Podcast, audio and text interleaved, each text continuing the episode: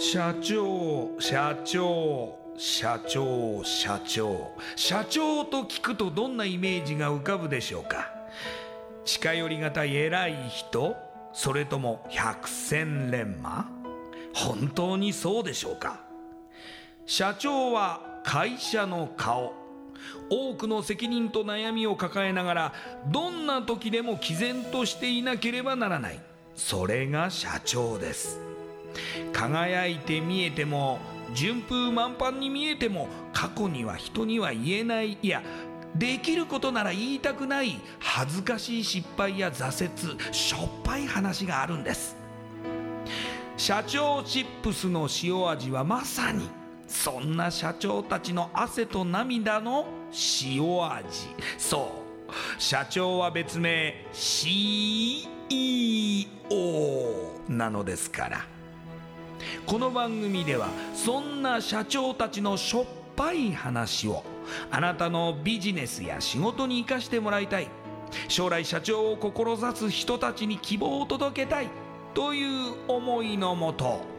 さまざまな業種の社長インタビューを紹介していきます。エスプライドプレゼンツ日本の底力。社長チップスラジオ。この番組は株式会社エスプライドの提供でお送りします。社長チップスってなんだろう？辞書で調べてみた。社長のカード付きポテトチップスで他の参加社長とのネットワーク作りにもなりメディア露出の PR 戦略も伝授？どういうこと？日本の底力社長チップスエスプライドプレゼンツ。日本の底力。社長チップスラジオ。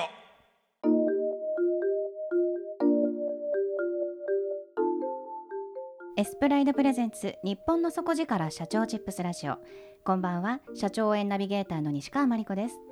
今夜のゲストはコールフォース株式会社代表取締役星野純一さんです。星野社長よろしくお願いします。お願いします。ではまずはじめに私の方から星野さんのプロフィールご紹介させてください。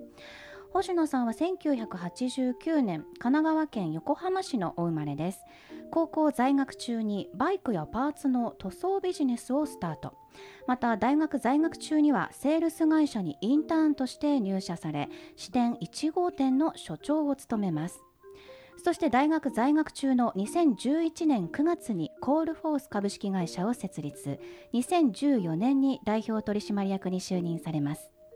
その後システム開発会社選挙支援事業インターネットサービス事業会社インターン生専門会社を次々と設立し40億円企業まで成長させていらっしゃいます。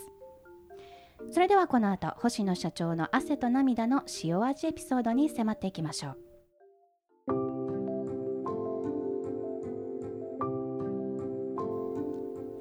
社長まず高校在学中にビジネスをスタートされたということで、はい。塗装ビジネスバイクやパーツなどのっていうことなんですけども、はいはいはい。ビジネスのそのなんていうんですかね、まあ、原型をこの時に学んだっていうお話なんですけども、はいはい。具体的にどういうことですか、そうですね。まあ中学校ぐらいからあのやっぱりちょっとお親父の影響が結構強くてですね。ええ。テストの点数を100点持って帰ってきても小学校は100点取れるのが当たり前だからなってことを言われたりとかですね、はい。リレーの選手になってもはい、クラスで足が一番速いやつなんて地域で一番足が速いとは限らないんだぞと。厳しいですね。もうねすごい厳しかったんですよ。今でも厳しいんですけど、うん、だからそのクラス1とか学年1とか取ったとしても何も承認をしてもらえなかったんで。じゃあ承認してもらえるっていうのはどんなことしたら承認されるのかなって考えた時にあのそういうクラスで1とか学年で1とかじゃなくて誰もがやってこなかったようなええことをなんか成し遂げていくともしかしたら承認されるんじゃないかと思いながらですねその時に、えーできること何かなって考えた時に、まあ、バイクがすごく好きだったんで、はいまあ、バイクの塗装っていうのをこう始めてですねあこれビジネスにできるなっていうふうに思ったんで大学1年生からあごめんなさい高校1年生か高校1年生の時にスタートしたっていう感じですね。あのーまあ、お父様に認められるにはどうすればいいのかというところで、うんうんうん。ご自身ならではの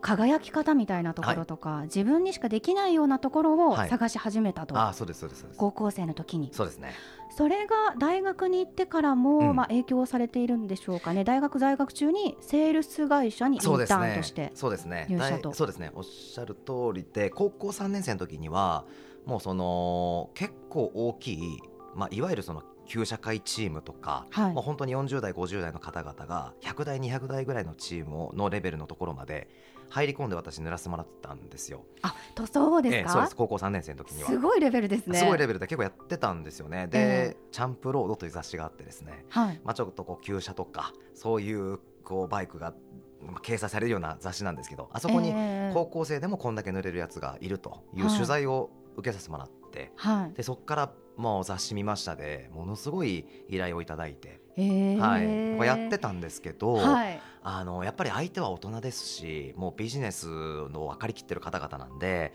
まあ、相当こう値段交渉もされますし、うん。まあ、いろんな交渉していく上でやっぱり私が不利な状況が多くて。うん。やっぱりこのままあの塗装業を起業したとしてもですねうん。あの一人親方で終わるのではないかとうんいう、うんこう危機感みたいなものがあってはい。で大学へ行く予定がなかったんですけどいやこれは大学なんじゃないかと思って専門学校を辞めて一気に大学に切り替えてですねええ。で親父に頭を下げて、ええ。あの行かせてくれって話はちょうどしたんですよね。はい。はい、で大学行かせてもらった時にもう塗装きっぱり全部やめて一回経営と営業を学ぼうと思って、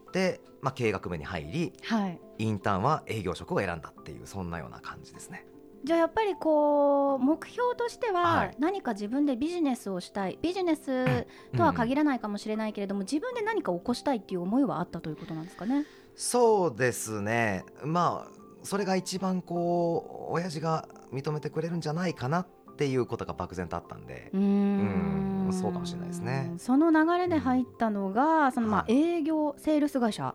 そうですそうです。はい、具体的に何を売っている会社でしたか？ここはあの教材教育教材とかを、はい。まあ、一般家庭向けに、まあ、販売していくような会社えで,、で私はそこの、まあ、セールス、まあ、電話営業なんで、まあ、テレアポですかね、ええ。から始めさせていただいてでまだね4人ぐらいの会社だったんですよはい。で株式会社になる前のそそこも個人事業主レベルで、はい。この時が大学1年生の時ですかね。そうですそうですそうですですぐに支店1号店の所長になると。うんはい。そうですね。えっと1年ぐらいだったかな。はい。はい。あのーまあ1年ぐらいでまあ少し人数が増えたり株式会社になったりええ。えー少しこう変化があったんですけど、まあ、その時に、まあ、4人しかいない会社だったんで、まあ、私が5番目ぐらいで入って、まあ、立場としてはインターン生なんでアルバイトなんですけど結構社長直々に教えていただくことが多くて、ええ。まあ、営業のロープレだったりとか、まあ、営業とはみたいなところをはい。結構社長から、あのビシバシ教えていただきはい。でその中で、あの1年ぐらい経った時に、まあ、まさかですよね、あの常務とかわたあの部長とかその時いらっしゃったんで私なんでアルバイトだしインターンなんですけど明日から大宮作ったから星野君よろしくねっていきなり言われたんですよ。よろしくね。うんですか？もしもよろしくねってい。で私はその意味を、はい。多分あんまり理解できてなかったんでしょうね、はい。やりたかったんでやりますとか言って大宮行ったんですけどえだってま大学2年生ですよね？あ。そうですそうです。19歳とか。そうです。はい。ただ19歳だったですけどまあもちろんすぐ家も引っ越してええ。で大学と大宮の間ぐらいに引っ越してはい。で事務所を中見させていただいてはい。そしたらねすごいい良かったんですけど、はい。まあ行ったら人はいないし、えええーまあ、営業でいうとマニュアルとかもないし、はい。えーなんなら電話機だけ置いてあるみたいな でそんな状態で,、はいで変な話あの人もいないんで、ええ社長に電話して「すいません人がいません」と。うんいう話をした時にすごい怒られたの今でも記憶があってうん。はい。「アホかお前が詰めろ」みたいなこと言われたんですよね、うんうんまあ、つまり私に自覚がなかったっていう、まあ、だけなんですけど。まあ任したからあとはよろしくってことですもんねあ。よろしくってそういう意味ねっていうはいそうそう4文字重いなみたいなそんなことを思いながらあの求人なんだろうって、まあ本当求人から探してあなんだろうディップっていう会社があるんだなとかタウンワークっていう会社があるんだなとかもう本当わからない状態から始めさせてもらって面接なんかももちろんしたことがなかったんで、はい。面接もしますよね。でその時何を聞いたらいいのかもわかんないんでとりあえず手探りで聞いてみると。でで聞いてみた時に、えーあこれ聞かなきゃよかったなとかあこれ聞いた方がいいなとかもう本当に即座に PDCA 回していくみたいな状態で全部ほぼゼロからやらせてもらって半年間で本社の秋葉原の売り上げが抜いたんですよ。えー、そうそうそれがね僕はすっごいいいあの経験でしたね。あー、うんまあそこのやり方をはいある意味まあ 教えてもらわずに、うん星野さんご自身で見つけていきながら、はいその売り上げもまあ本社を超えるとそうですねいうところまでの、うんまああのー道をたどっていったからこそ今身になっているっていうところが大きいんですかね。あ大きいと思います。その半年間の成果を得て、はい。今度自分自身はどう、まあこれから道筋を歩んでいこうかご自身のはいはいはい身体に関してはどういうふうに考えるようになったんですか？あその時ですか、はい。そうですね。もうそこの会社に就職をして、まあ、社長の本当にナンバー2ナンバー3というポジションで、まあ、そこの会社がそうですね23億ぐらいの会社だったんで、まあ、じゃあ私が中心となってもっと会社を大きくしたるぐらい思ってたんですよ、はい。思ってたんですけど就職活動が始まった時に、まあ、大学3年生の8月ぐらいみんな周りが就活し始めたりとか意識高い人たちはもうインターン行ったりとかですえね、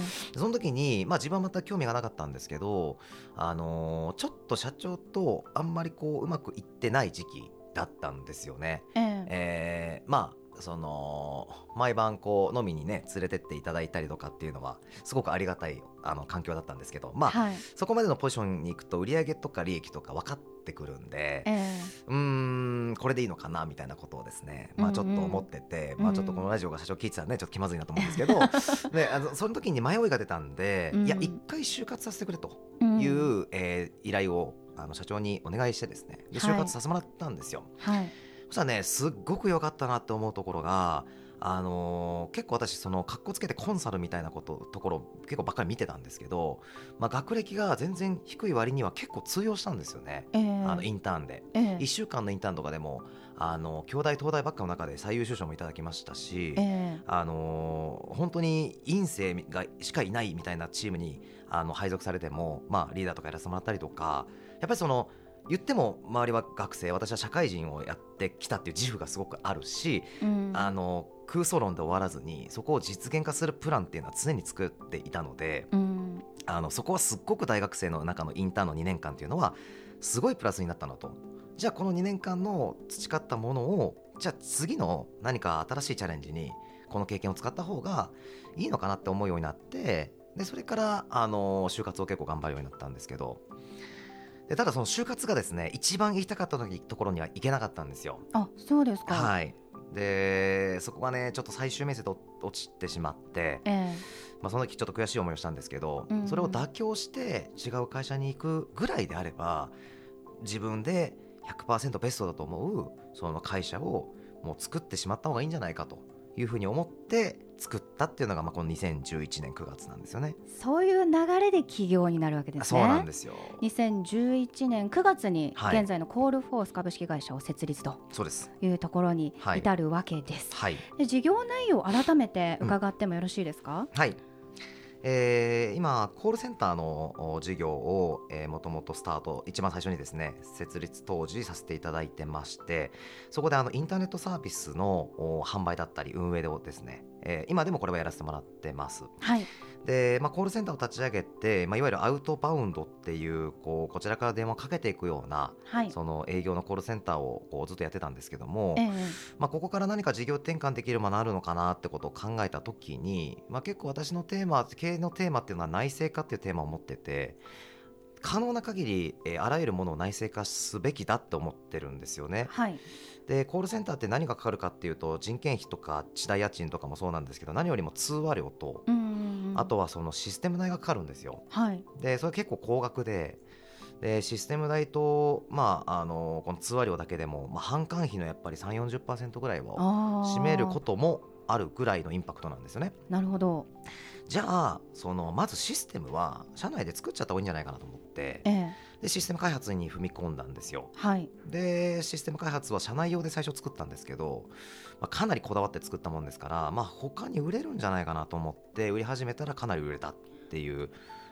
ことがあってこれでシステム開発が始まったっていう感じなんですよね。そのシステム開発っていうのは、あのまあテレアポをするその電話のあシステムになりますか？そうです、うん電話のあのかけたりええ。受けたりするええ。あのシステムを作ったんですよね。で最初はもう不具合ばっかりで、まあ、いろんなお客さんにご迷惑かけちゃったんですけどあのブラッシュアップかけていくうちに結構いいものになってきて。なるほど。でもう本当に紹介だけでもう1日何件と紹介が来るようになって。ええ。で結構な社数にまあ導入ができたんですよね。その時にこう物を作ってお客様のところに提供しそれでお客様の売り上げが上がったり利益が上がるで出るっていうのはすごくあのビジネスって面白いなって思ったんですよねもちろん今のあのインターネットサービスもあの面白いと思ってやってるんですけどじゃあちょっとシステム開発の事業を本格的に力入れていこうっていうことで今は7つのプロダクトはいを持ってるんで、はい。まあ、それ以外にもいろんなものをこう開発させてもらってるっていうのが一つの事業ですね。またそのインターン生専門会社っていうのは、はいはいこれはどういった内容になりますか？これはですね、えっと、まあ、これからベンチャーを大きくしていく上で、まあ、採用が肝ですっていうのはもう当たり前だと思うんですけど、はい。採用がやっぱりその採用難のこの時代に、うん。うん、どうやって大手と戦っていこうかってことを考えていくとやっぱりインターン生からそのコールフォースっていう会社を知ってもらってでその中で強要はしないもののコールフォースっていう会社を好きになってくれてその中で一緒に働きたいと思う人が少しは出るんじゃないかと思ってインターン生の、あの専門の会社を作ったんですよね。はい。今で140名ぐらい130名ぐらいインターン生がいるんですけど、ええそこからやっぱりコールフォースのことを好きになってくれたりして、えーこの会社で入に入りたいって言ってくれる子が結構出てきたんですよね、ええだからすごくこれは作ってよかったなっていうふうに思ってますね。そのインターンとして入ってきた学生たちは、まあ営業をするっていうことなんですか？そうです。営業やってたりとか人事やってたりとか、えええーあとはお客様のその CS、まあ、いわゆるカスタマーセンターを手伝ってたりとか結構いろんなバラバラのあとエンジニアでも10名ぐらいいるんですよ。あうん。のインターン生が。はい。結構学生でもプログラム書ける子結構いるんですよね。教えなくてもですか？教えなくても。ええもう自力でやってる人結構いてはい。だからすごいななんて思うんですけどそういう人たちがもう営業から何からも全部いるんで、まあ、いろんなことやってますね。うんえあのーまあ、その大学生の時からはい会社の中で活躍されてきた星野社長ならではの観点なのかもしれないですけども、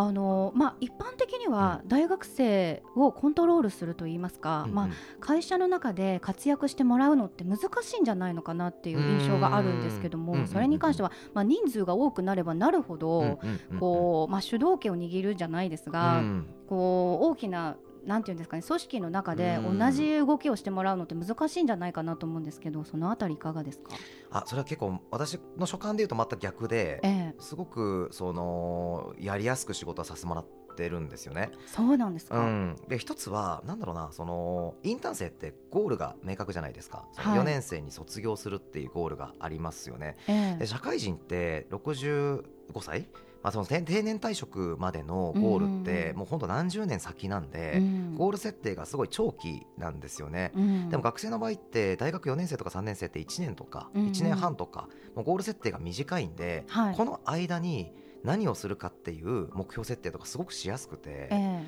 だからその学生の方がその目標を立てやすい分結構自走型組織を作れるんですよ。えなるほど、うん、特にインターンやりたいっていう学生は自走して成長してその先に自分の目標達成したいって思ってる人たちがインターンに来ますから、ええ。そう考えるとやっぱりマネジメントコストって全然実はかからなくて、ええ。みんな自分でえー自立してはい。目標決めてやってるっっていう人ばっかりなんで、うんうんうんまあ、すっごいあの働きやすくさせてもらってますね。今現在ではうん40億円企業まで、はい。まあ、成長されているというところで,、はい。で今月新しくその、まあ、え東京に事務所を移してっていうところもありまして、はい。い、ろんな、まあ、会社としても変化があると思いますけれども、今後事業展開、うん。さらに何かお考えのことはあるんですかね？ありますあります、えーやっぱり事業を一つの事業ではなくて一つでも多い付加価値をお顧客に届けていくべきだって思ってるんですよね。なので今こういう選挙事業とかインターネットサービスとか、まあ、インターンとかシステム開発とかやらせてもらってますけれどもはい、それ以外の、えー事業にも積極的に果敢にチャレンジしていきたいなって思ってまして。で今はそのいろんな事業を作ると当然じゃああなたの事業ドメインってどこなのあなたの事業領域ってどこなの？って、まあ、もっと簡単に言うと何屋さんなんだっけ？あなたはっていうところがすごくこう薄れていってしまうので、まあ、そこってこう会社としてうん少しこう衰退するような要因になると思っていてなのでもっと新たにチャレンジができるようなチャレンジしやすくなるような環境を会社として作るべきだなと思って今あのホールディングス化してるっていう今チャレンジをしてるんですね。であれば、まあ、これから権限も移譲されていく部分も出てくるのかもしれませんけれども、はこの番組「社長チップス」では、うんうん。えー社長になりたい、はい。えー若い方たち、まあ、起業されたいって考えている若い方たちに向けて現在の社長からアドバイス、メッセージ、まあ、バトンを渡すという、まあ、意味も込められていますのでぜひ最後にですねはい。えーそのような若い方たちに向けてメッセージアドバイスをいただけますか？やっぱり今後もっともっと変化が激しい時代が来ると思うんですよ。まあ、本当に嫌っていうほど今の学生さんってこういう話聞いてると思うんで はい。多分別に僕から聞かなくてもいろんな人から聞くと思うんであんまりまあ僕からっていうのもちょっと僭越なんですけどでも本当にこう変化の早い時代にもっと突入するんじゃないかなって思ってます。むしろ日本で働くっていうのも一つの選択として捉えるようになってくると思うんですよね。当たり前ではなくてああなたは日本で働くんですねっていうような会話が飛び交うのがもう5年後10年後にはもうもう普通に飛び交ってんだろうなって思うんですよね。でそう考えていくとじゃああなたのバリューって何ってことを結構リアルに問われていくような時代に入ってきますよね。っていうのがもう如実に自分も感じてるんで自分に何の価値があるんだろうかってことをやっぱ意識してもらいたいっていうふうに思ってます。でもう一個はこういう話をするとなんか嫌な時代だななんていうふうに結構思っちゃう学生も多いと思うんですけど私はあのどちらかというとお父さん世代とか僕のおじいちゃん世代とかがやっぱこう作ってくれたこの日本って今、まあ、経済大国だと思うんですよね。今現時点では、はい。で経済大国だし GDP もまあ中国に抜かれたとはいえですねやっぱり経済大国を今いまだ維持できていると思うんですよね。はいそれってやっぱりその戦後の方々がやっぱりこう今では働き方改革とか言ってできないですけどもうもう週7365日働いて 作ってきたものじゃないですかうんその時代の方がよっぽど辛いよってことは僕はすごい言いたくて、うんっていうふうに思うんで、まあ、そんな気持ちを持ってチャレンジしてってもらいたいなっていうのは私の思いですね。なんだかこう日頃、星野社長の周りにいるインターン生の顔が浮かぶようなお話でしたね、あそうですか。はい。はい、ありがとうございます。今夜のゲストはコールフォース株式会社代表取締役星野純一さんでした。ありがとうございました,、はいありがとうございました。インパクトのある PR がしたいけどどうしたらいいのか。採用の時学生の印象に残せるようなものがあればな。社長同士のつながりを作りたいんですけど。社長さん悩んでいませんかその悩み解決しましょう日本の底力社長チップス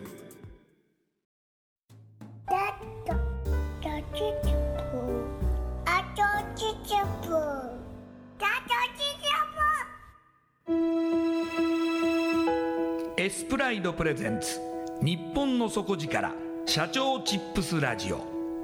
この番組は株式会社エスプライドの提供でお送りしました。